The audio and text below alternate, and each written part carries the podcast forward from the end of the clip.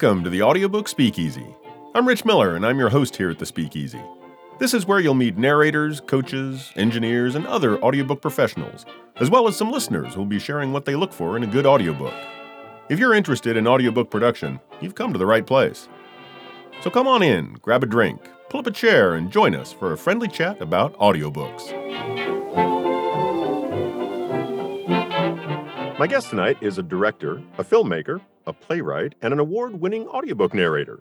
Leon Nixon, thanks for joining me in the speakeasy tonight. My pleasure, Rich. I'm so glad you could make it in. Uh, I I remember thinking when I saw you moderate a panel at APAC uh, a year and a half ago. It was the, I think it was the first virtual APAC, and I thought, oh my gosh, it was just masterful moderating of a group of people and also looking at any questions from the audience. And I thought, oh, I got to have him in the speakeasy. And it's been a year and a half. And finally, I've gotten around to uh, to that spot on my list. And uh, I'm really glad that we could find a time that would work for you. I'm listen, I'm happy to do you're, you're flattering me and I appreciate it. And I'm happy to do it. no, it was it. it was great. Uh, it was it was great seeing you then. So um, so yeah, thanks for coming in. Well, you are in a speakeasy, Leon. So what are you drinking tonight? Oh, I have an Uncle Nearest premium whiskey. I have not bought Uncle Nearest yet. I first uh, learned about it, I think it was uh, probably about a year ago.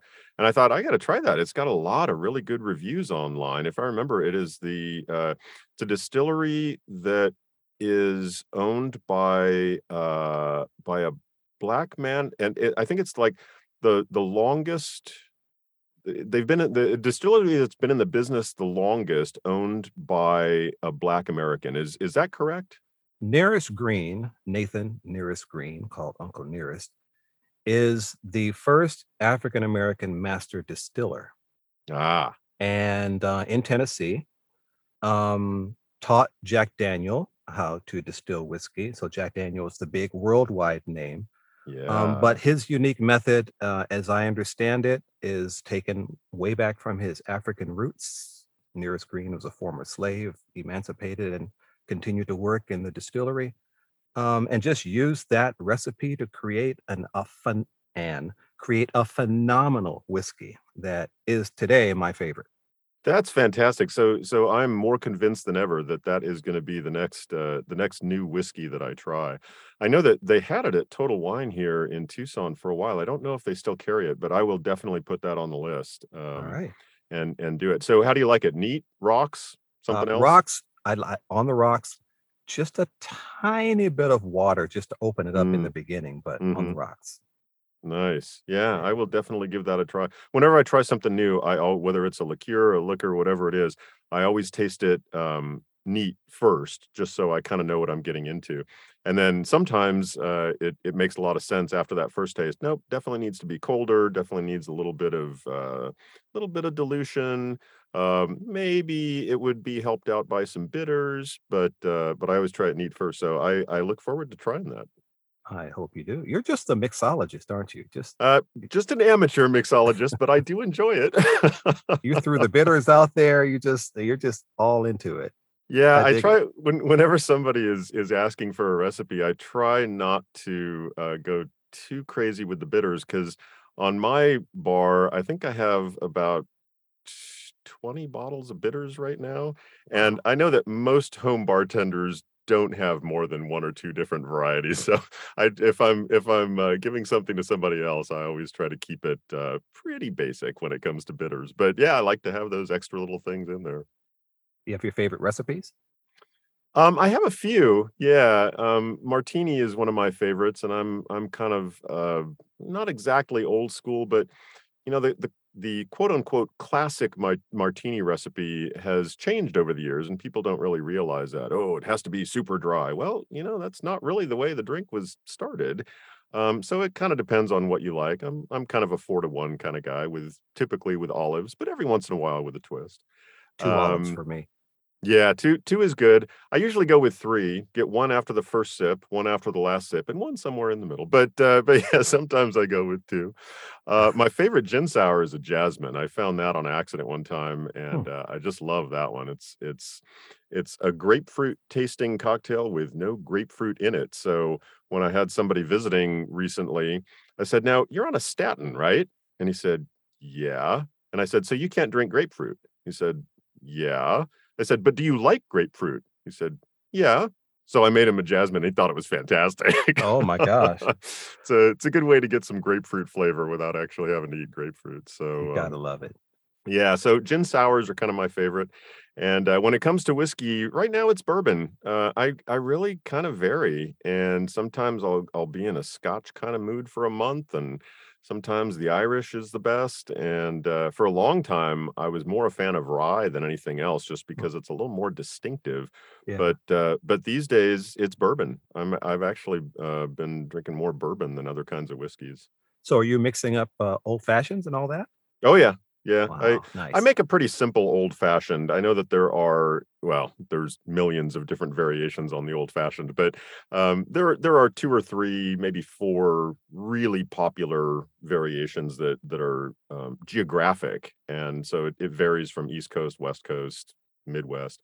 Um, mine are pretty simple, uh, just basically a sugar cube, couple of couple of dashes of of Angostura bitters, and maybe a dash or 2 of orange bitters, a little bit of water, mix that up real good, throw in the whiskey, put in put in a big ice cube, and, uh, and that's pretty much it. I don't go with the muddling the fruit thing, but, uh, but yeah, I I I like a a pretty basic old fashioned.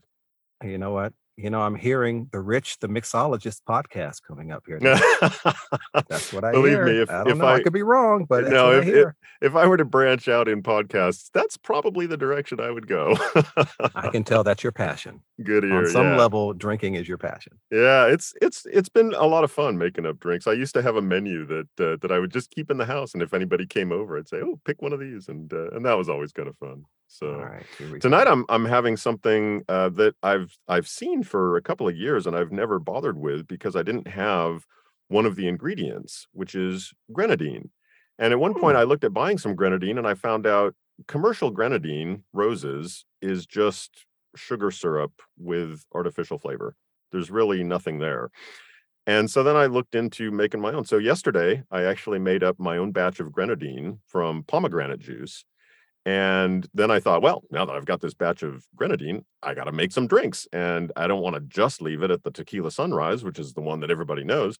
So, uh, so I looked up drinks with grenadine and found the Pink Lady, which is one that I've been meaning to make for a long time, but because of the grenadine and because I don't normally make drinks with egg whites just because it's a pain in the butt, um, I I thought, "Well, I got some eggs, now I got the grenadine," and so I made a a Pink Lady, and I gotta say, I'm I'm a big fan at this point. Uh, it might it might make the egg white thing worth the effort. So, uh, it's it's, uh, London Dry Gin, little Applejack, uh, lemon juice, a little bit of grenadine, and an egg white, and you get it all frothy, then you add some ice and you shake it again, and, uh, it comes out nice and it's it's got that real silky texture that you get from the egg whites. Mm. So, uh, so yeah, it's, uh, it's I'm I'm a fan at this point. Uh, don't always have apple brandy on hand, but I did this time, so, uh, so ended up being a good choice. Well, congratulations. It sounds delicious. Alright, and I look forward to trying, uh, trying Uncle Nearest. So, Leon, thanks so much for coming in. Cheers. Cheers. Alright, well, uh, so if if I remember correctly, Leon, you are in Los Angeles. I am in Los Angeles. What what part of LA are you in? Uh, how well do you know LA? I grew up in LA. I grew up in Okay. Whittier. I am in the Fairfax district in LA. So you're so that's not all that far from downtown, is it? I am if I had to measure it, I'm probably seven, eight, nine miles from downtown LA. Oh, that's a little bit farther than I thought. So Yeah. that that's kind of the area that I'm not and you're a little west of LA, right? Uh, I mean, west of downtown LA? Yeah.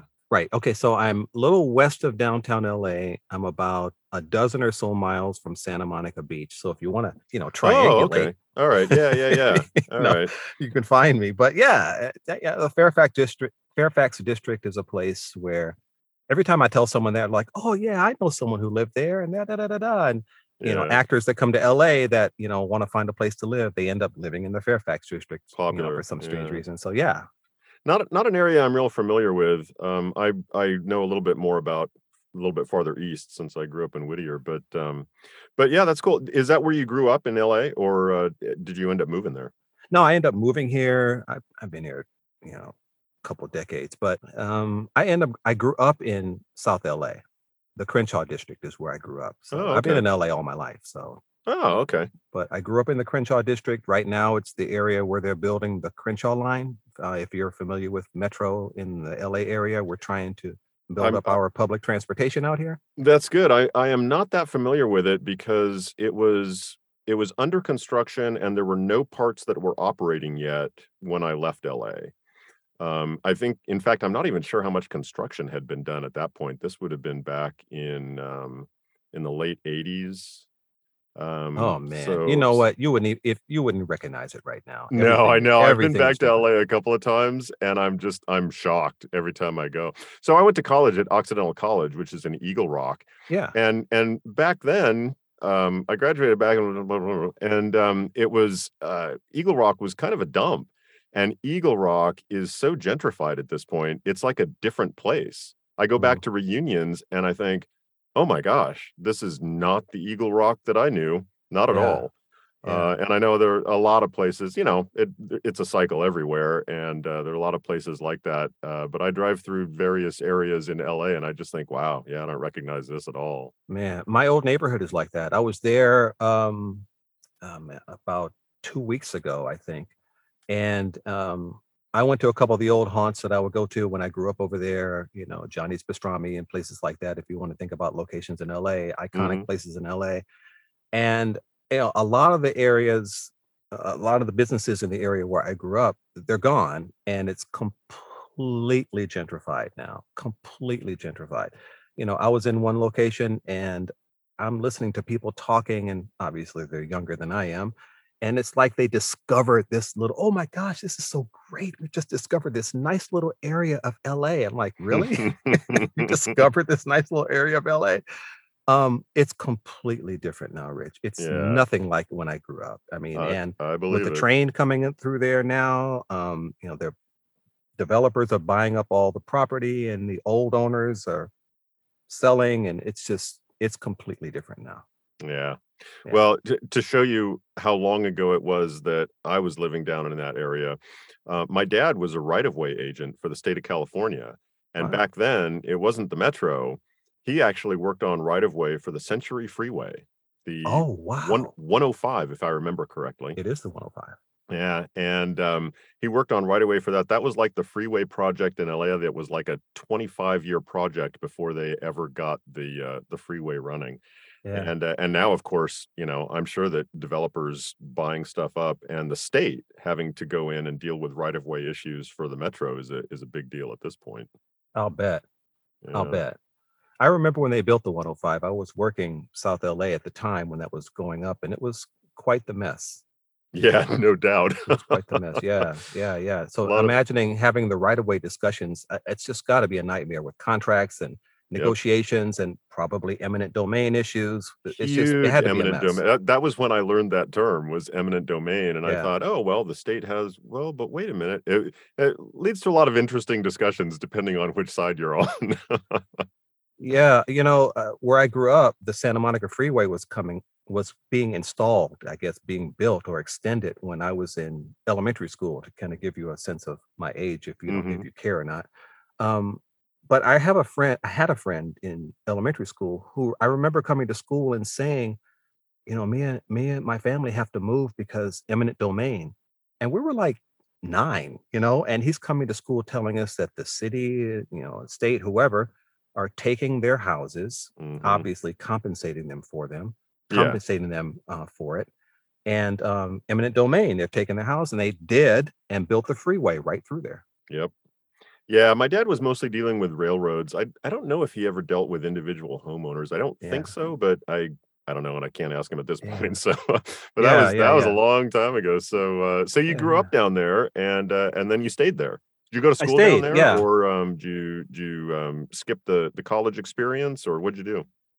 I uh, I went to college out here. Um, yeah, I stayed and I went to I went to college out here. I went to Cal, Cal State LA Mhm, and um, got a bachelor's degree in accounting, business administration with the accounting option is what they call it on my degree.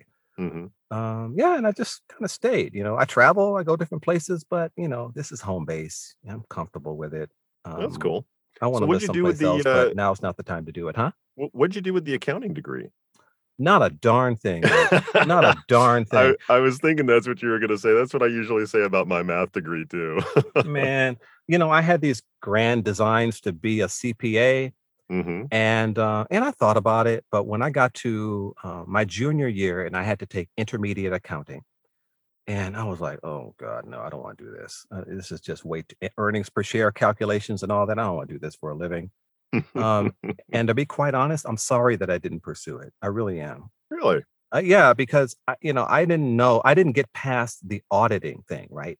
To be a Mhm, CPA, you have to have at least two years experience in auditing before you get your certificate. Obviously, you have to take the CPA, but you also have to have two years of auditing. And you know, I didn't want. I said, I don't want to sit in somebody's basement with a, you know, a visor and a banker's lamp and you know, a dusty old place doing someone's books. I don't want to do that. I Yeah, want I to be outside and I want to talk to people and I want to, you know.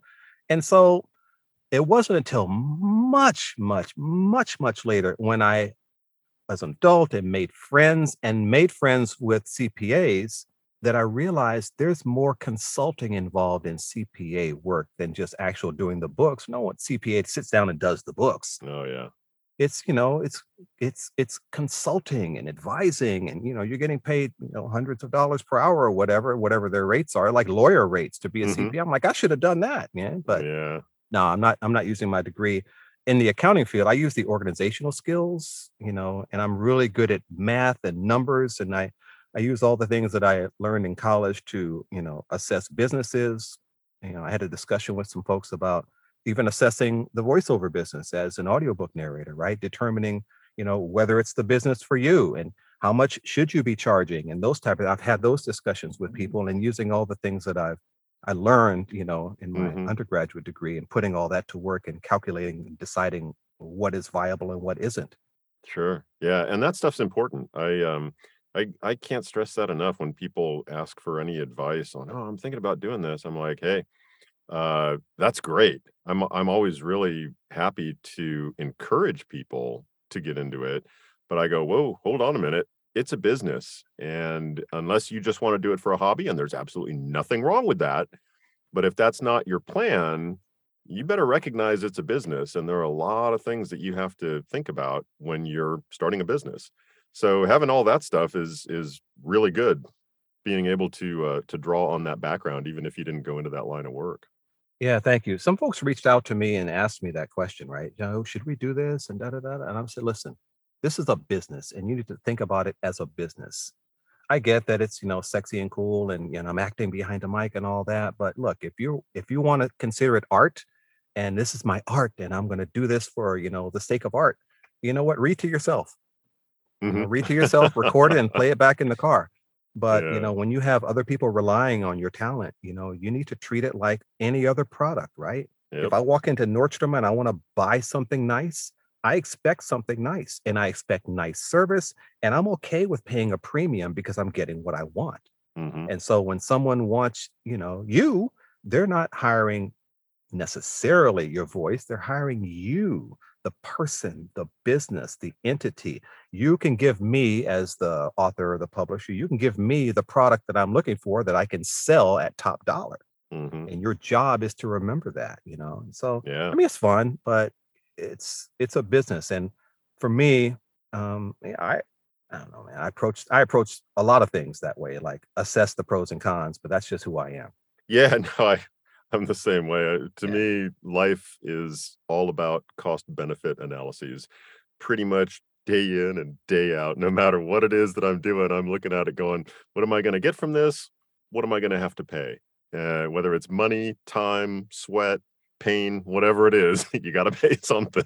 I mean, you should, So, right? And and and what do you and what's important to you, right? What are you getting from it? For mhm, me, at this stage in my life, I won't do anything unless I get joy from it, right? I mean, look, some things I do for money. I do want the money because I do like nice things, Uh, I do want to eat. You know, Mhm. there are certain things, certain necessities that money will afford you to be able to take advantage of.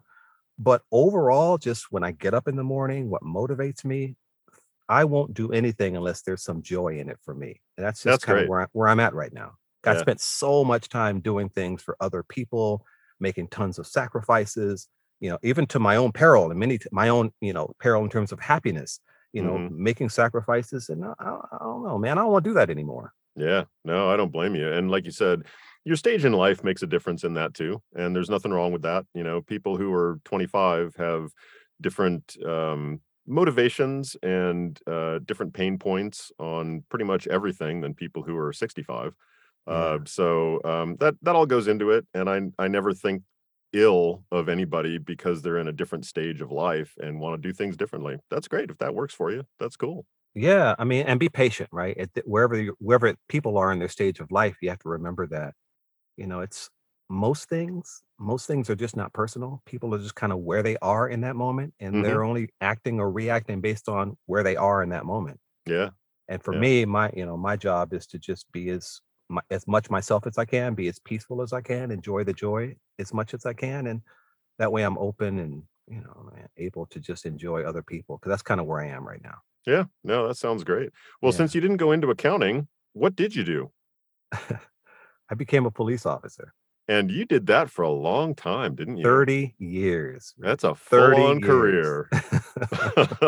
yeah. And were you in LA the whole time? I was in LA the whole time. There's a lot of different places you can be a a, uh, a law enforcement officer in LA. It's a huge area. Yeah, it's a lot. There's a lot. And I mean, there are more agencies than just, you know, the, the big two that you would know in LA. But yeah, I spent 30 years in LA doing law enforcement stuff, and it was fun sometimes and challenging most times and not fun a lot of the times and dangerous all the time. No doubt. But uh, you so after 30 years, I mean, I'm sure that you rose up through the ranks to a certain degree and didn't just stay at the the low level. Correct. I retired as a captain. Ah, so um, so how was that? You went from from being I, I assume there was nothing after being a law enforcement officer to being a narrator. There was no other career in between. Is that correct? That's correct. So 30 years, I mean, that's a long time. You have to see a lot of things. And when did when was the 30 years over? Mm, I retired in 2017. So from the what late 80s um to to 2017 somewhere in there um lot of changes in the world leon i mean Uh, i'm sure that uh you know being ugh. being a law enforcement officer during that time period holy cow you must have seen a whole lot of things when I started, there were officers, detectives that I met and that came on in the 50s. Some Mhm. came on in the 40s, if you can think about that. I mean, I, I, I went to the academy in 1984. So there were some people, but even before that, as a I was working as a civilian in the records division of the police department. So I was working around the police since I was 18. So my adult life, like most of my life, I've been working around cops. wow And I was around people who, you know, they were on the job in the 40s, the 50s, 60s. N- many of them worked the, you know, the Watts riots out here in LA. And so oh they yeah i had a lot of remember that time stories. holy And, cow um, you know, I learned a lot from them. You know, some of them were bitter, most were not. They had really good experiences, good stories. They gave me a lot of really good advice. Most of it I didn't take. Um, but you know but it was just nice you know it's just nice to have that that knowledge base and that experience available right put sure it in put it in your little file your mental file cabinet or whatever and then pull it out when you need it which i did hmm um but yeah a, a lot has changed right? There were no computers in cars and the stuff that you see right now didn't exist right? It was like yeah. Robocop stuff back in the day we, the things that we see now was not even a concept back in the day but you know a lot has changed uh, society has changed um, how we as black males are are are, viewed uh, has changed a little bit, right? There are hmm more in the police department now than there were when I started, but Yeah, I was gonna say back in the 80s, I mean, I realized that that 80s were not the 60s, but still, I have to imagine that back then it was a fairly low percentage of black when I first started, they still called blacks Negroes. Oh, wow. Yeah. Okay. So, um, you know, when you get on the computer and you check somebody out, you know, as as the movies call it, run a make on Mhm. somebody. Uh, Yeah. we never said that, but you're run a make on somebody. Um, you know, they referred to black folks as Negroes. And um, and and I still, you know, I'm still fascinated by 70s TV shows. I still have my favorite 70s TV shows and TV series involving cops. Mhm. Um, and I still watch them. Like I have the Police Story series on, you know, DVD here that I love to watch still Hmm. because I love the whole concept behind that particular series, showing cops not just in the street but at home in their home life. Mhm. But to see how we as black men were perceived back then, right? Mhm. In the in those in those um uh, shows, we were the pimp and the hustler and the sidekick and you know never the lead character never the the lead man in the car but always you know the subordinate person you know Mhm. and same thing with women es- especially black women um and you know a lot of that has changed right it's a Mhm. slow change but a lot of that has changed but that's how it was then um you know it's it's kind of the way it was and it's difficult i will say this it was very very difficult to be a black man in the police department in the 80s and try and maintain your own identity Yeah. I can uh, I well, I was gonna say I can imagine. I I really can't, but yeah um, but I can I can come close. I mean, like well you I I I, can i mean yeah, I, can understand what you're because saying. you've been in situations where you didn't fit Oh, sure. I I don't know all you know your circumstances, but I'm, I guarantee you've been in situations whether it's social, whether it's you know friends, family, you Mhm. know academic work. You've been in situations where you just didn't fit and you felt out of place, right? A work situation, you go to a work party, the bosses are there, right? Do I drink at this party? Do I not drink at this party? What mm-hmm. kind of music are they listening to? Should I dance to this or should I nod my head or do I agree with it? You know what I mean? Oh, yeah. And so, Yeah. and imagine that, you know, every day Every day, all the time. all the time. And your life is on the line while you're doing all that. You rely on those people, right? You can't piss them off. Right. You know, they I get in the car and, and my partner wants to put on country music in the car while we roll around and answer calls, and I don't want to hear that crap. But you know, that's that's not my thing. It wasn't my thing. How about if I put on some parliament, man? You want to hear that? No, no, he don't want to hear that. Okay, great. Yeah. So then turn that down and let's just roll. You know, uh, we got to share.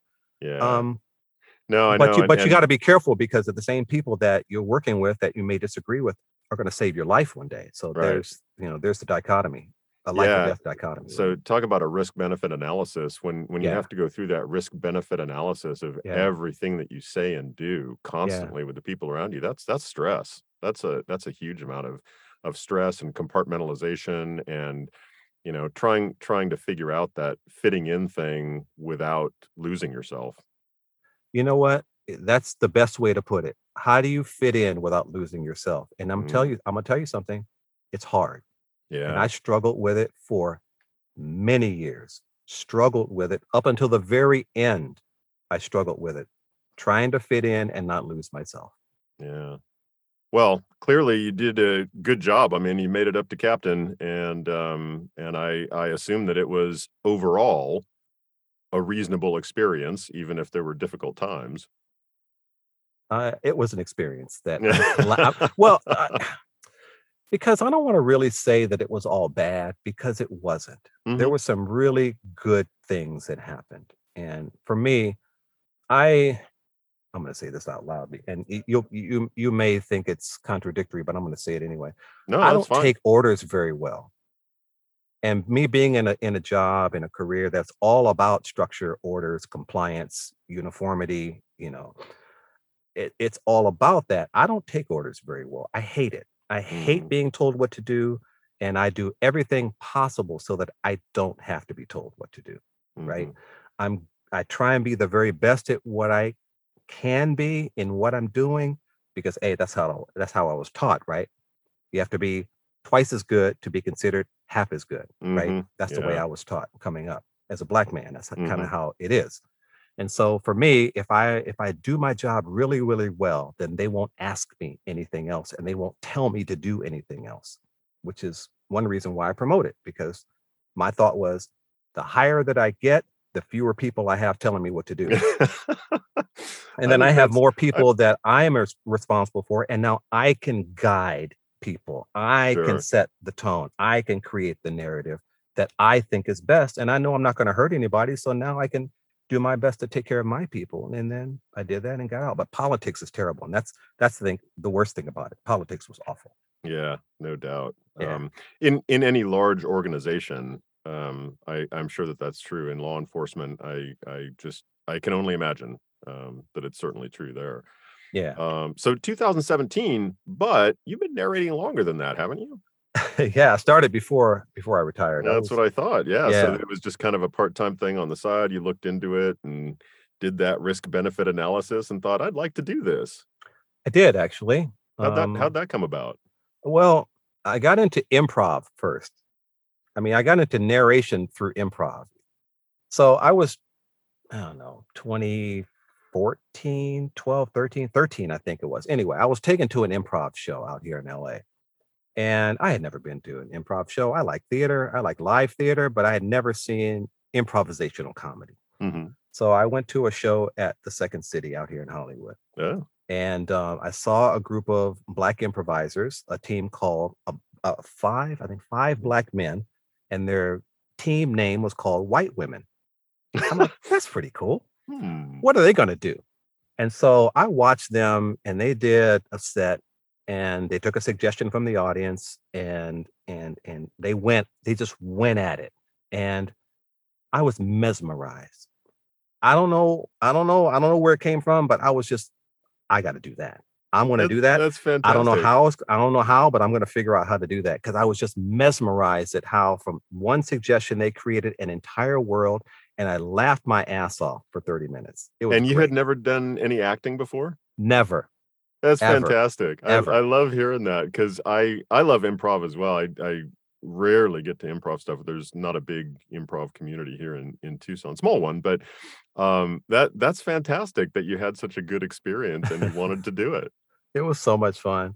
So I went back and saw another group. These were all black female improvisers. I think their team name was Essence. Oh, I thought maybe it was going to be five white men. that would have been great. That would have been great. um, but they were so good. So what I did was I did some research, found a you know small little studio out here that taught improv, and I went and took the class, and I was just I was in from day one, minute one. When he said, "Okay, let's get started," I was in, in, in. I smiled the entire time, and I've been smiling ever since. that is so great to hear. I and so then I kind of went like down the rabbit hole of the acting world, right? Because now you're in that world, and other people like, oh yeah, you know, I took this acting class, and da da da da da. And then I met someone who introduced me to someone. And I took another class, and the guy said, "Have you ever taken acting classes?" And I was like, he's asking me because he must think I suck. Um, but but he was he was not criticizing me. He was trying to help me, and I said no. And he gave me a phone number of a guy of an acting coach out here. I went and saw him, and during my audition for this acting coach, we did an improv scene. And he was blown away. He's like, "Oh wow, you're a good improviser." I'm like, "Yeah, I think I know what I'm doing a little bit, but thanks." And so anyway, I went down the rabbit hole, and one thing led to another. And someone mentioned in one of the classes, you know, you've got a good voice. Have you thought about voiceover? And I was like, "Mm, no, but let's check it out. Why not? And so I did, right? I went now I went down the voiceover rabbit hole and started investigating and looking into classes and seeing what that is. And everywhere I went, people were saying, you know, okay, do this, do this. You can get into commercials, you can do e-learning, or you know what, but just don't do audiobooks. don't do audiobooks. Why? Just don't do audiobooks. It's way too hard. It, da, da, it would give me all kinds of reasons why I shouldn't do audiobooks. I'm like, Too "Oh, much okay. time, not enough Yeah, money. okay, good luck. Yep. You want me to do something? Tell me not to do it. Yeah. What did I tell you before? I hate being told what not to do. I hate That's it. great. So um, I'm like, what is this audiobook thing? Uh, Okay, let's see. I went down that rabbit hole. And so I started looking up audiobooks and listening to different narrators. And I'm like, oh, okay, I, I can do that. It's reading a book. So one morning before I went to work, I had a USB mic in my house and I plugged the USB mic into my MacBook Pro. And I'm sitting at my desk. It's about 5 a.m. I I was the captain. I didn't have to be at work at a certain time, but I'd like to get to work early so I can get my workout in and start my day before everybody got there. But Mhm. at 5 a.m., I'm sitting at my desk at home and I whip out this book. And the book is, I still remember, the book is called How to Remember Anything because I was working on memorization, right? Because I'm Mhm. down the acting, you know, rabbit hole. Yep, and I want to learn how to memorize my lines, right? Yeah. So I bought this book on how to remember how to remember anything. So I'm like, okay, let's open. I opened up to a random chapter and just started reading it. And so I read into the mic and I saved it and transferred it to my phone and listened to it in my car on the way to work. It was awful, just awful. It was, you know, I sounded like a nine-year-old reading a book report. It was just terrible. And I'm like, this can't be that hard, right?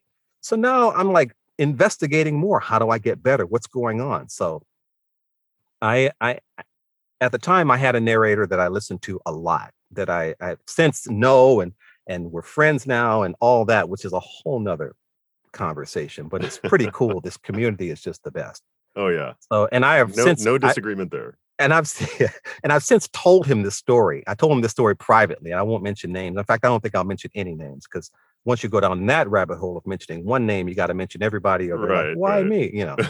so anyway, so um, what I did was I would happen to be listening to a book that this particular narrator, big name narrator, was narrating, and um, so I said, here's what I'm going to do. I've got to learn to narrate like him. So if I listen to him in my ears and say what he's saying in the mic, maybe I'll sound like him, right? Now, I don't have the book. All I have is the audio book. But so what I did was I put my earbud in one ear, had and I had my mic in front of me, and as the narrator spoke the words, you know, in that, you know, millisecond or whatever it took my brain to, to receive it, I would speak the words. Hmm So it's like a moving echo, right? So I'm Sure, like, yeah. boom, boom, boom. Say it, say it, say it, say it, say it, say it, say it, say it. I kept, I Yeah. did that for about an hour, Wow. and I listened to myself, you know, another time on the on my phone. Took it, transferred it to my phone, put it in my car, listened to it on the way to work, and um, I'm like, wow, that sounds pretty good. Hmm. better, better than your first attempt. Better than the book report. This is great. um, but I could, you know, that's not sustainable because you know the book has already been done. right. Right. So anyway, the the bottom line is, you know, someone told me audiobooks was really hard. And I said, yeah, okay, how hard can it be? And then I realized through doing it, it is freaking hard. hmm Uh, it's not easy, right? It's not like a 30 second commercial spot, right? It's not like doing e-learning, even though I've never done e-learning and I haven't done any other form of, of voiceover. I have a commercial demo that I did thinking I was going to get commercial work, but I got sucked into the audiobook thing because it was a challenge. And then it became, how do I perfect this? And, you know, how do I manage the tech and narrate at the same time? It just became a thing. So I Mhm. just, I don't know, man. I just, it was hard and I was going to conquer the hard come hell or high water. And here I am. That's great. I, I love hearing that. Sometimes somebody telling you you can't do something is fantastic motivation. Mhm. Or or not that you can't, but that you shouldn't do something is Yeah. uh, is good motivation. And Yeah. if nothing else, even if it hadn't worked out that way, you would have taken what they said and said, "Well, why not?" And you would have looked into it, and that would have been enough for maybe somebody else to say, "Oh, wow, yeah, that's not for me." And I think that's just as good information as, "Hey, I kind of like this." Yeah. You know, whether whether you get information saying I should go this direction or I should not go this direction, it's good information. it is good information. It is, Yeah. right? Everything ain't for everybody. Right? Yeah, absolutely. So and just you- just accept that and move on. yeah, there I I don't uh, get offended in the least when I hear somebody who's really big in whatever it is, commercial or e-learning or whatever it is, saying, "Yeah, I did an audiobook once. I will never do that again." Well, totally fine. You know, Yeah. It didn't work for you. That's that's fantastic that you found out and you didn't waste more time on it. Yeah. Um, whereas for some of us, you know, sitting in the booth and and being alone and telling a story really works better than the commercial copy or whatever it is. So Yeah. uh so that's great. That's great that you found all that out. Um Yeah. and so you were doing that while you were still working. As you got closer to retirement, were you thinking, hell yeah, I can I can sustain this. I'm gonna go into this. I'm gonna retire from from law enforcement and just do this all the time. I didn't think that way at first. Um, when I first started, I was I was on ACX, right? Because the Uh-huh. barrier to entry was really low. Sure. And so I was only doing, I don't know, like one book a month, maybe. I don't know, like one book every two months. I I didn't do very much in the very Mhm. beginning. And um, and when I retired, at the time I was retiring, uh, winding down to retire, and then ultimately retired, I was taking acting classes. So I was kind of in that world. And I was like, okay, first of all, I need to work on my acting ability if I want to be a good audiobook narrator. Let's start there. But Mhm. then I kind of got in that little world about acting and filmmaking, and that's where all the filmmaking directing thing came because I started, you know, doing short films and making short films and directing short films and stuff like that. And I kind of went down that path too. Mhm. And so I was investigating whether that was something that I wanted to do. And I realized that I didn't necessarily, I wasn't passionate about it. Like other people in class were like, oh, okay, I want to get on this network show. This is my favorite show, you know, uh, whatever. I want to be on the next Friends. I don't know. Yeah. That was not my thing. In fact, I made this announcement in class one day. I was like, you know, they were talking about before class started. They were talking about, um, yeah, you know, I want to be on this show, and I can't wait to get an agent and do this, this, and this. And I was like, you know what? I have no desire to be on TV. And Mhm. they looked at me like I was nuts. Like, why are you here? Yeah. Yeah. Why are you wasting your time here? Yeah. I came out here from Canton, Ohio to, to be an actor.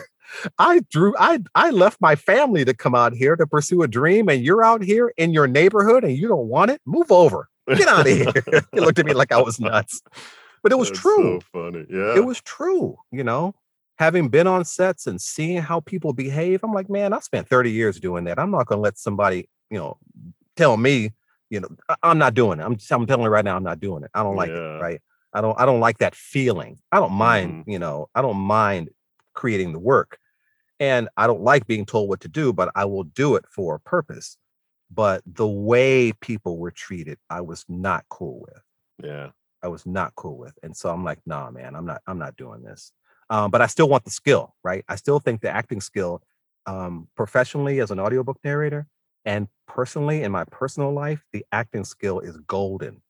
That is so funny you say that because I I had the same experience with being in an acting class.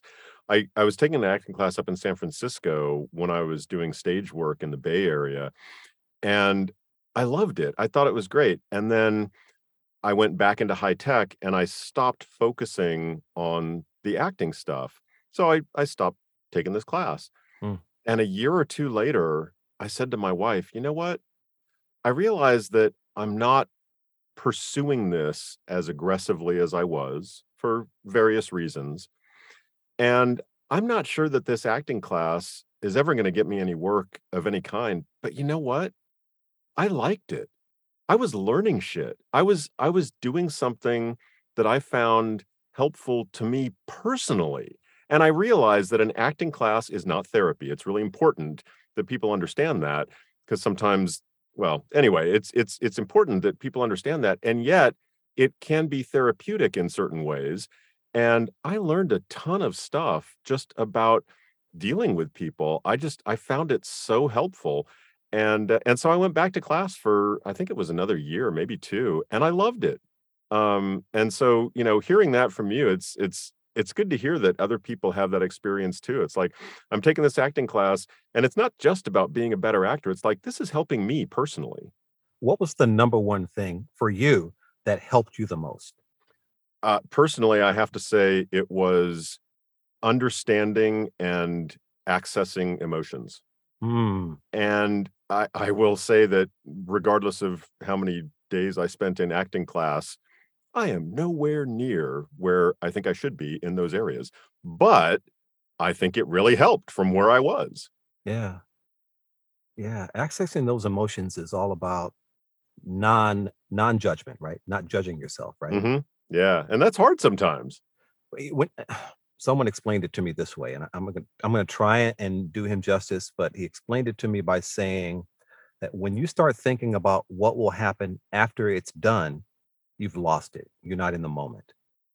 And so when you are when you're trying to access your emotions, you're like, okay, uh, I'm, you know, should I be sad? Should I be? If if you're doing all that, you're worried about how people will perceive your emotion instead of Mhm. feeling your emotion, right? Like if you and I are someplace and I do something and you get really pissed at me, you're not going to go into your inner monologue and say, I'm pissed at Leon. How am I going to react? You're going to be like, Leon, knock that shit off. Yeah. You know what I'm saying? And that's and that's the, a real true emotion. And so if you can just let go of the expectation or let go of how you're being perceived and just live, which is when I say that, you know, acting has helped me, it's helped me in that way too, right? Just let go of the things that you've been holding on to. Okay. So, as a cop, you you are trained not to show emotion. So when you see Dragnet, just the facts, ma'am, that's some real shit, and not necessarily robotic like that, right? hmm But you're trained not to react. You're trained to be stoic, to be unemotional, right? Disconnected. hmm And in, in many ways, in the station, you know, among your peers, you know, outside in the street with your supervisors, you're trained to be, you know, emotionless because if you're emotional, then you can't think. If you're emotional, you can't utilize your training. If you're emotional, you make mistakes. hmm And so that was like hammered into me for years. And so acting has helped me tremendously to get out of that That's fantastic. to get out of that. And and I've learned and you know, and I still practice it today. If you if you're thinking about, you know, what will happen if I do this, then you've already lost the moment. hmm The moment is you and I having this conversation right now with no script in front of us and reacting how we react. You're surprised at some things you've learned and you know, Right. and I'm I'm grateful to learn some things about you. And so this is this exchange is just like normal life, which is what acting should be Yeah. right? And so that's what I've learned, and I try and take that into my personal life and just accept people for who they are. Listen, listen, listen. Right? Acting is reacting. Listen, Yeah. listen, listen. And big for me, because as a cop we have a script we follow, but big for me, what I work on all the time and getting better at all the time is respond to the last thing said and build on that and that helps me listen more right like you're talking and i'm like oh yeah rich said this so here's what i'm gonna i'm gonna respond to that but you've Mhm. moved past that and you may have said five other things Right. but i'm responding to something you said two and a half minutes ago during your two and a half minute monologue or whatever Yeah. and the moment's lost but so for me i'm like okay okay okay respond to the la- listen listen listen respond to the last thing said and that moves the conversation forward and so i practice that all the time even today and acting has helped me do that Yeah, no, that that sounds like a, a great. I I totally get how how that lesson could be carried over into life.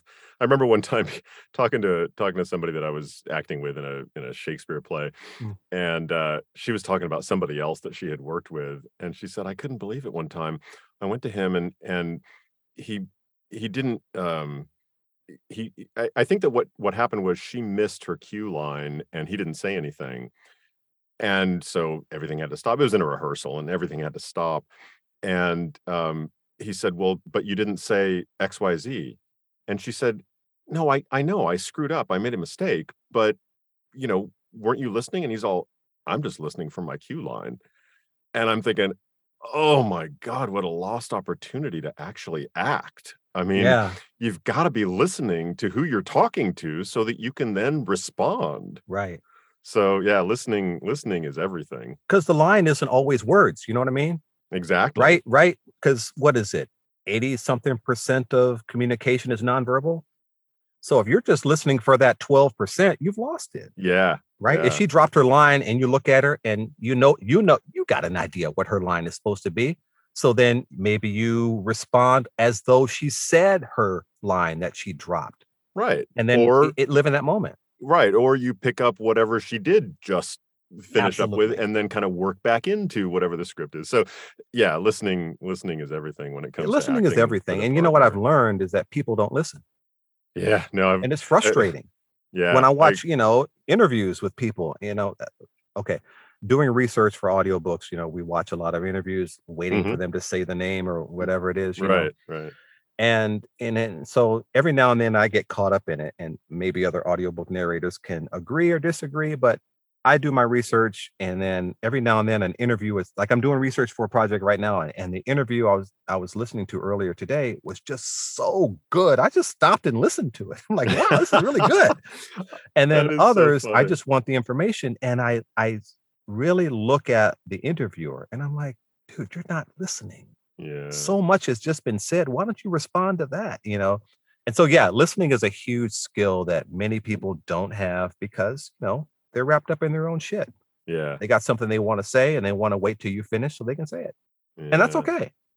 It, it it kind of is. It certainly is helpful when when um, people aren't so wrapped up that they're actually listening to what other, people say. But Yeah. um, depending on background, that can be really difficult to overcome um, because Yeah. you've been trained to you know react in certain ways and to always be on the lookout for um, you know how you're going to be perceived and other things to draw you out of the moment of actually listening to what somebody's saying.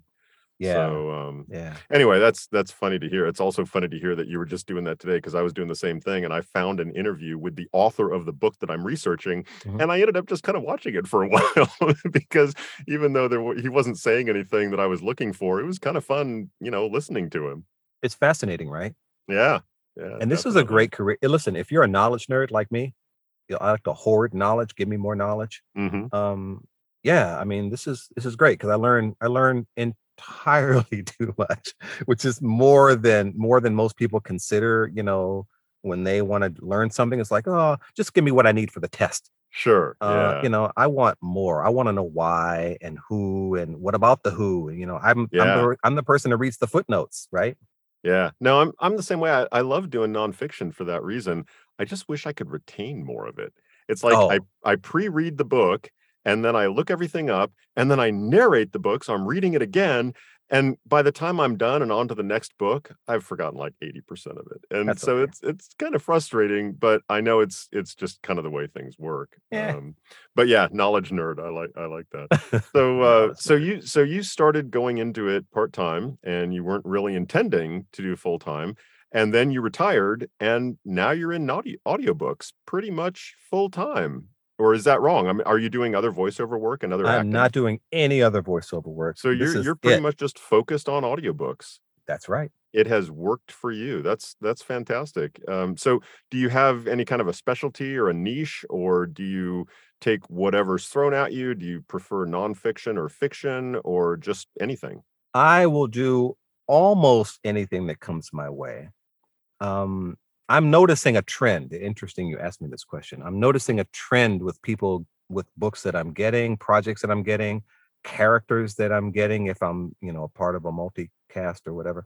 Mhm. Um, I have a tendency to get get um, books, projects, characters, material where the person that I'm responsible for being in that project is an authoritative type figure, right? Hmm. Somebody who is um, uh, an academic or uh, a father or you know a, a, a CEO or a preacher, somebody who has you know an authoritative essence of Mhm. them.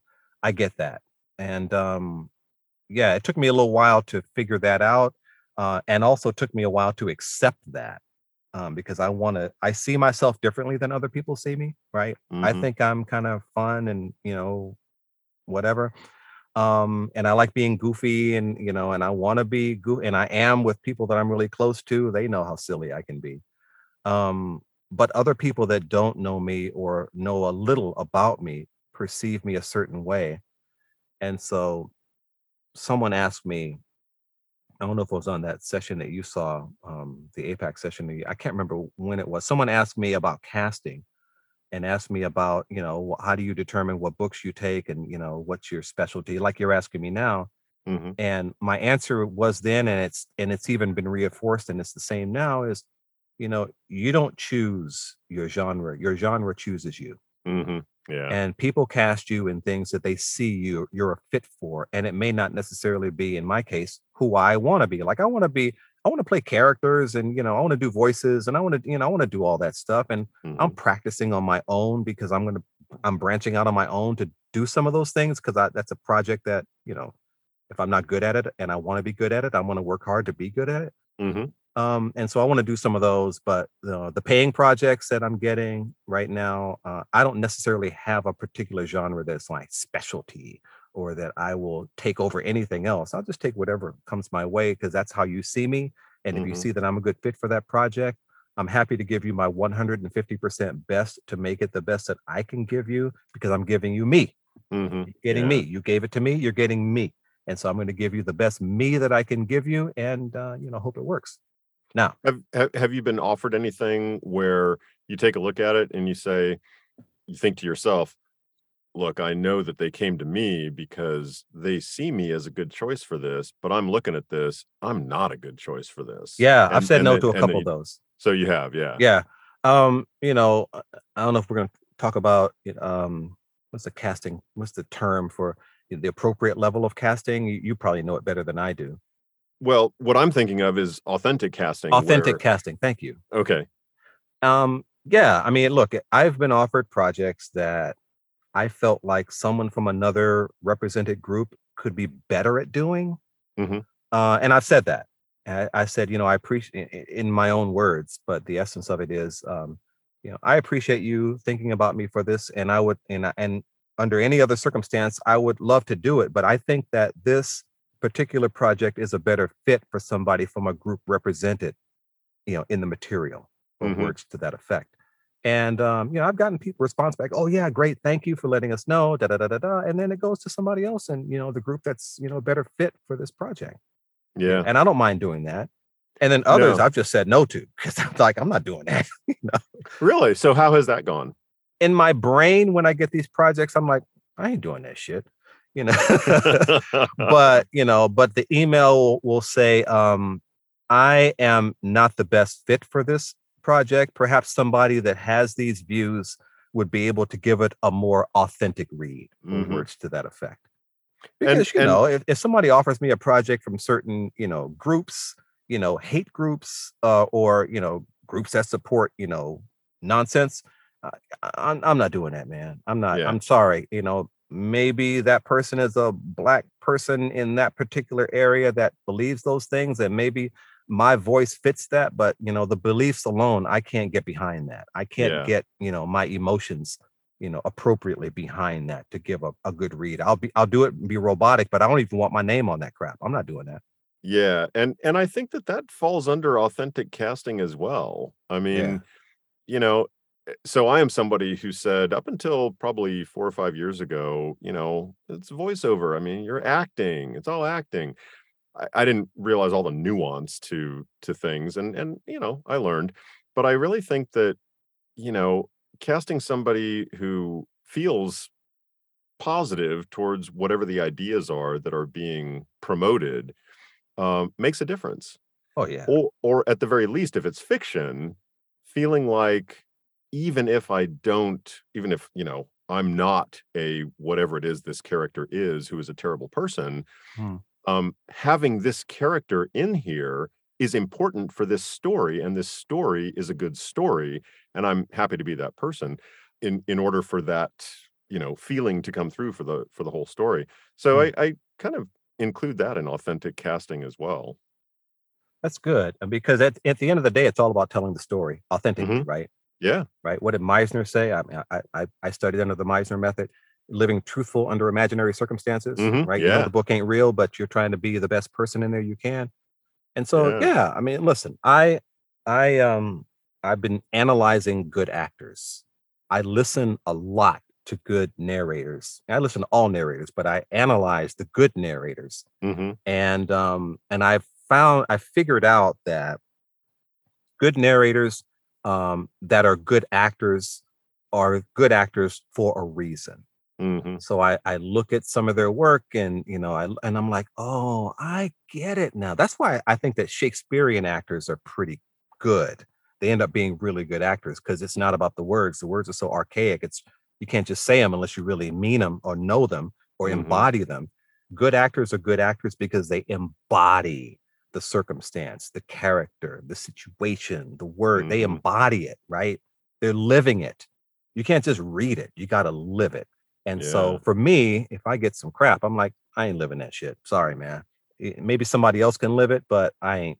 Or um, if i get something that another represented group should be doing you know a group represented in the material should be doing i'm like you know what? I can't embody that because i can't do it authentically. That ain't me. Somebody Mhm. else should do that person that person or that's this book or this project. Let let somebody else do it. Because there are plenty there's plenty of work to go around right? And, Yeah. and there are plenty of people that are different. And let someone who is different than me do this project and they can do a much better job. And the bottom line is we want to give a project, give a product that is good and is authentic and is saleable. Bottom line, right? It's about money, Yeah. it's business. Yeah. It certainly sounds like it is something that is important to you. And I know that it's important to a lot of uh, other people that I've spoken with that it is something that is that seems to be a trend that is continuing. Um, of course, whenever you see a trend, it's hard to tell whether it is going to continue, but it does it it seems to me from the people that I've spoken with that it is kind of going in that direction. Well, it'll continue if we, want it to continue. Mhm. It'll continue if we continue to push it to continue. You know, authentic casting is important, right? There's some stories. Look, I get a lot of I get a lot of books about um, civil rights and you know slave times and and I, I and I love it. By the way, I am I love it and I am frustrated at the same time because I'm like, how come I didn't know this earlier? No one taught me this Mm. stuff in junior high school or elementary school. And I'm asking Right. myself, how come I didn't go to an HBCU? I should have gone to Howard. You know, I'm asking myself all these questions, you know, all these questions I'm asking myself, but related to, you know, authentic casting, I wouldn't want someone who is not black to, to narrate some of the books that I've done, you know, about black people, about the Mhm. struggle, you know, I wouldn't want people to do that. I wouldn't because you can't, you can't authentically say that. And for someone to say, well, it's just voiceover, it's just a voice. I mean, no one's really going to see. No, people will see because mm-hmm. they know how you feel about what you're saying. They know what you're thinking about what you're saying. And if you're mm-hmm. doing it right, you have the right clarity in what you're saying, then you are communicating it properly. And unless you have all of those things the feeling, the embodiment, and the clarity of those words you're not saying it right. Mhm. And unless you are of the group that can truly appreciate that, you don't deserve to say those words. That's how I feel. Yeah. Right. No, that makes if sense. James Baldwin has a book and someone's narrating a James Baldwin book, right? I don't want somebody from a group that doesn't represent James Baldwin saying those words because you can't say it authentically. That's just the way I feel. Mhm. And, you know, and there are two groups that can do that book, and both should have an opportunity to do that book. Anyone else? No, sorry. I don't think you should do it. That's just Yeah. how I feel. No, I I totally hear that. And uh you know, like like I was saying, I I think that 20 years ago it wasn't even a mo- most people were not thinking that way, I think in general. And I think it's it's much more common now and I I'm I'm all for it. I, Me I think too. it's I think it's great that things Me are moving too. in that direction. I hope they continue to move and that, you know, big studio decisions continue to move in that direction, not just because it's profitable, but because it's right. Well, look, they is us, right? They, the big studios, you know, the the big is it still big five? Oh, I don't You even know. The big pub, the big publishers, you know, the production houses, the larger ones that people know, you know, the, the authors that are look. Yes. oh, for they- audiobooks, yeah. yeah, for audio. Yeah, that's what I'm, that's Yeah. what we're talking about. Yeah. and yeah. um, I get that they want to make money. I hundred percent get it. But if narrators, right, the people on the receiving end of these offers, are saying, you know, yes, no, maybe so to these projects appropriately, then yeah, they have no choice. Mhm. They offer a book to somebody, and and the, someone says, yeah, I'll do it, whether they're right for the project or not, because they want the money. You know, uh, you know, eh, of course they're going to get the project because the publisher just wants to get the book out. They want to Mhm. get it on the market. They want to get it sa- get it sold, and if the person can pull it off, then yeah. But is it right? Uh, in my opinion, you're asking me. In my opinion, it's not right. It should come Yeah. from a represented group of that material, of that author, of that theme, whatever it might be. Um, and so that's just how that's just how I feel about it. And we, we the people that are on the receiving end of that offer, can drive that Yeah. because they can only I offer agree. to so many people. And if everybody says no, not listen, I'm not trying to get in the publisher's pocket. I'm not trying to get in their business. I'm just trying to say what I think is the right way to represent a group of people or material properly. That's Mhm. all I'm saying. Yeah, no, I, I agree. And and I think that when you do that, you will make a better product. And when you have a better product, it will do better in the marketplace. I, I think that it's it's kind of a win-win all around if you if you do things like that. So uh so totally agree. Nicolas Cage is not going to do a, a role that's meant for Morgan Freeman. Let's all thank whatever deity we believe in for that. uh, yeah. So, so Leon, you are at this point. You're you're narrating a lot. What do you do when you're not narrating? You're no longer a, a member of law enforcement. You are focusing on audiobooks. What do you do when you're not doing audiobooks? oh God, I have got this thing with calligraphy right now, Rich. No, no kidding. Yeah, I am. Oh my God, I got this this love hate thing with calligraphy. I you'll rarely see me without a pen in my hand or in my pocket. You know, I've always got something, and I'm working on this lettering. It's just got me. I've been working on it for like the past. Okay, so I started out wanting to improve my penmanship. Right in in elementary school, I learned how to sign my name. I learned how to write cursive. Right, we all did that. I did. Maybe they don't. Oh yeah, anymore, back back in the back in our day, yeah. way back in the day when I was coming up, you know, they gave us a quill and some ink. and I learned cursive, but you know, law enforcement beat it out of me. They're like, Mm. everything will be in block print, all caps. I write like an architect. My Yeah. block print is beautiful. It- it's, you know, I, I've been doing it forever. I can write block print nice. But when I go to write, you know, cursive, it was just like a doctor writing a prescription. It was terrible and so I started doing some research. You know me, and what am I? What What am I about to say, Rich? I did some research. I You're a knowledge see, nerd. totally knowledge nerd, and I stumbled onto the golden age of penmanship. Right, the late 1800s, early 1900s, about penmanship, where all the mm-hmm. old masters were writing, and it was like a whole thing. Correspondence courses in penmanship, how to get better at it. So I was down the penmanship rabbit hole. So I was working on improving my penmanship, and I was like, you know what, this calligraphy thing looks pretty neat. And I figured out that I really like the sort of tactile part of that. I really, I really enjoy, like, I I want to learn how to draw for crying out loud. I mean, I love all of that stuff. I love the having a pen in my hand and making letter forms and strokes, and I love the end result. And so I that's like got my attention. It's the first thing I do when I wake up in the morning. It used to be my morning pages out of you know Julia Cameron's book. Um, I, I it, it- used to be my morning pages. Now I get up in the morning and do my calligraphy. Yeah, That's fantastic. There it is. So it's kind of a um a way to start the day that that gets your mindset in a in a positive way. It's meditative. Yeah, It really, really is. that's fantastic. so I do work on that every free moment I have. Listen, if I'm in a bar and I've got my journal, and in a free in a moment or two, I'll have my journal out and I'm working on a letter form. So is that everywhere. something that you're thinking you could use at some point uh, professionally, or for people that you know? You've got a friend who's got somebody getting married. You're going to hand letter the invitations, or is it just for you and that's it? Uh, a little of both. It is Yeah. just for me, but I also see a business opportunity. I won't say what it is, but I've already purchased a domain name that I want to use. Nice. and I have a business plan written out that I think I can put together. You know, what will my rates be and why? I've done all of that.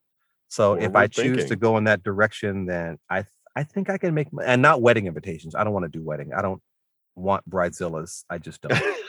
um, I've seen the show a couple of times. I'm like, no, I don't think that's for my life right now.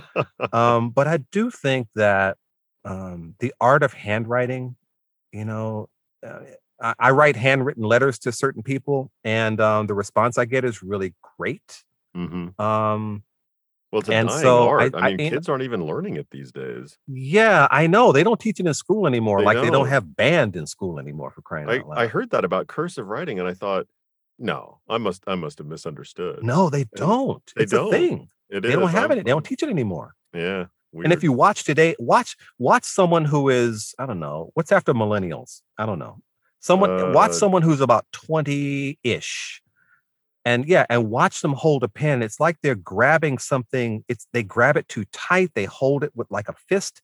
They don't hold it in the you know the tripod or whatever Mm-hmm. Sure, we call yeah. it. You know the finger on top and the finger on the side and the thumb on the side. They don't Mhm. hold it like we were taught to. They grab it and they write hard yeah. because they weren't taught to hold the pen and write in cursive. And so, anyway, the, your question was, do I see a money making opportunity? And the answer is yes. But I want to get my skill to the level that it will be saleable. Plus, it sounds like even if it never is, you're fine with it. I am totally fine with it. Yeah. Hundred No, that's great. totally fine with it. That's great. It's it's great to have stuff like that that you enjoy doing so much that it doesn't really matter whether or not you ever make any money with it. Yeah. Very It's cool. a passion. It is a Yeah. passion. Yeah. I ask people, um, I ask people if I'm if I'm organized, you, you mentioned something at the top about you know organizing a group of people and all this. If I'm trying to organize a group of people and I'm trying to get everybody acclimated, and the people that know me know that I do this, I will we do the introductions. You've been in meetings that go around the room. Okay, know, Bob and Jim and Sally, you know, go around the room. Everybody introduce themselves and what their you know title is and who they represent and all that stuff. Mhm. I do all that, but I also at the end I ask everybody what their passion is. Mm, I always do it when I go around for a new group of people. And the reason why I do that is because it gets people opened up and warmed up.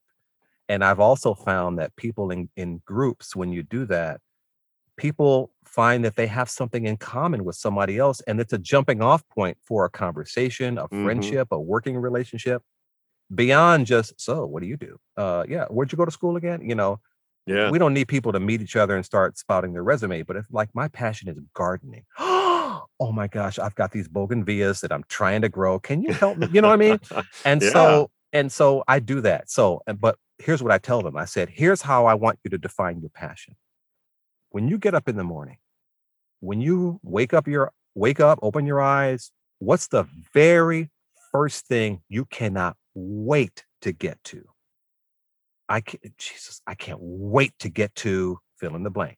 Right. And that's your passion. I can't wait to put my gloves and my hat on and go work in the yard. I can't wait to go outside and practice my baseball swing or whatever. I can't wait to mm-hmm. get in my Corvette. I, can't, I just want to, I get out there at 4 a.m. and start it up. I just can't wait to sit in the seat, you know? And so, you know, what is your passion, right? And me, when I get up in the morning, the very first thing I think about after all of my normal preliminary waking up stuff is I can't wait to sit down and work on these letters. I'm going to perfect this come hell or high water. I'm going to get this. I can't wait to get it because I just, I love it. So if I don't make a dime doing it, I'm cool with that. It's fine. Yeah. yeah. Yeah. That's very cool. Yeah. Well, Leon, this has been great. What what uh what words of wisdom would you have for aspiring narrators out there? There are a few that listen to this podcast, not too many, but uh, there's a few people out there. So, for aspiring narrators, what would you recommend? Hmm. Aspiring narrators, be kind. Be kind. Be kind to everyone, yes, but be kind to yourself. Aspiring narr- narrators, yeah, be kind to yourself. When I was an aspiring narrator, I can, you know, I told you I'm a knowledge nerd, right? Mhm. And so I was consuming everything. I watched every YouTube video and listened to everybody's everything. And, you know, I, I did all that kind of stuff. I read every social and I still read, you know, all the socials and all that kind of stuff. But you can get caught up in what people are saying versus what they're doing. And, you know, you can kind of even in my calligraphy, right? I look at people's, you know, their their Instagram and I watch them as they write. And I'm like, oh my gosh, your letters are so beautiful. I'm never gonna write like that. Today I was practicing the capital O and I wrote two complete eight and a half by eleven pages of O's front and back.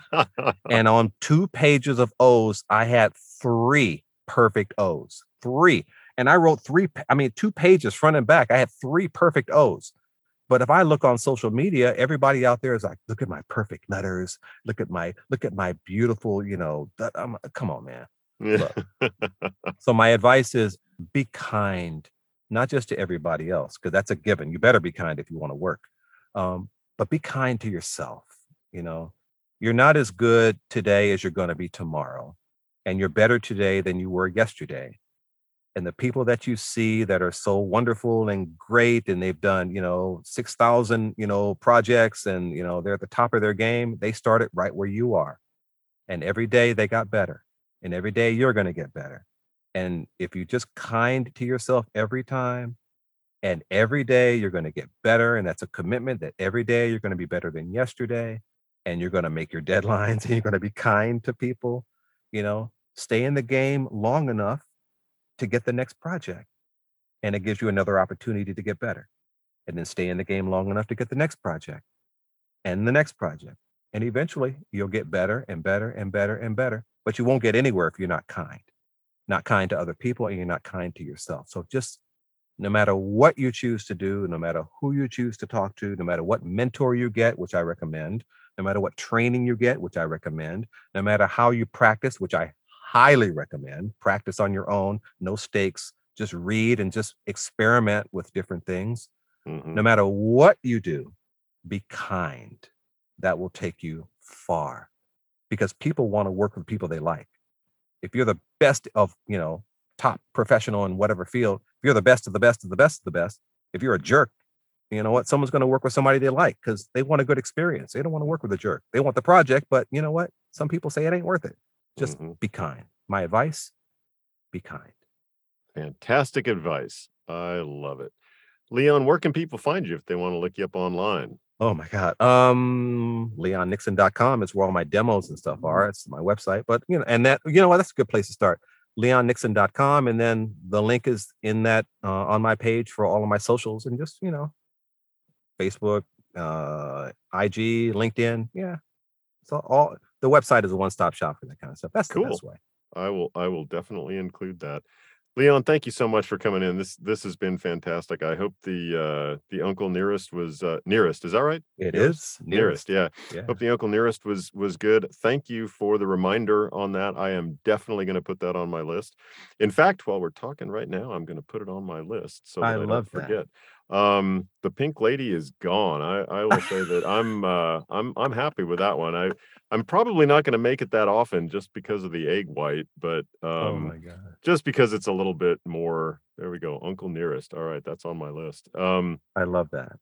Just because uh it's a little bit more of a hassle than anything else and i don't always have eggs in the house usually but Yeah. but with the uh, homemade grenadine at this point so now i just have to get some oj so that i can make a uh, tequila sunrise but uh but I'll, I'll find some other stuff to use it in as well anyway uh big pink lady's a big hit so uh I so like so that. And you make good. your own you make your own grenadine, which is pretty cool. Yeah, you know, I went with the easiest recipe I could find. A lot of different recipes online, and um, a lot of them call for pomegranate molasses. And I thought, I'm going to have even more trouble finding this than the orange blossom water that you're also supposed to use. Oh my god. But I heard that if you, you know, just use sugar instead, it's basically simple syrup, but with Yeah. pomegranate juice instead of water. And if you don't have any orange blossom water, you can just throw some lemon or orange peels in as you're making it. And so that's what I did. And it came out really good. Um, I have never had true grenadine as far as I know. So I was I was happy to give it a try. Wow, congratulations. Yeah, thanks. Good stuff. Fantastic. So all right. Well, Leon, thank you so much for coming in. I really appreciate your time. My pleasure. Well, that's it for tonight. Many thanks to Leon Nixon for stopping in. I loved hearing about his experiences in law enforcement and then in improv and audiobook narration, and I hope you did too. As always, you can find the audiobook Speakeasy on Apple Podcasts, Stitcher, Podbean, and all the usual apps. And you can find me at richvoiceproductions.com, where I've got some samples and links to audiobooks I've narrated, and where I'm also posting episodes of the audiobook Speakeasy. If you're enjoying our Speakeasy chats, please take a few minutes to leave a review on Apple Podcasts. And if you're not enjoying them, please find a podcast you do enjoy and leave them a review. If you think this show is educational, entertaining, or valuable simply because it gives you an excuse to sit down and enjoy a cocktail in an otherwise hectic day, I'd really appreciate it if you'd add a buck or two to the tip jar. You can make a per episode donation by signing up at patreon.com slash audiobookspeakeasy, or you can make a one-time donation by visiting paypal.me slash audiobookspeakeasy. Special thanks this week to Rob Ryder for another donation via PayPal and to Gina Menegio for also making a PayPal donation. The financial support is greatly appreciated as it helps me keep the lights on here in the Speakeasy. Until we see you here in the Speakeasy again, I hope you can find some time to enjoy an audiobook. Cheers!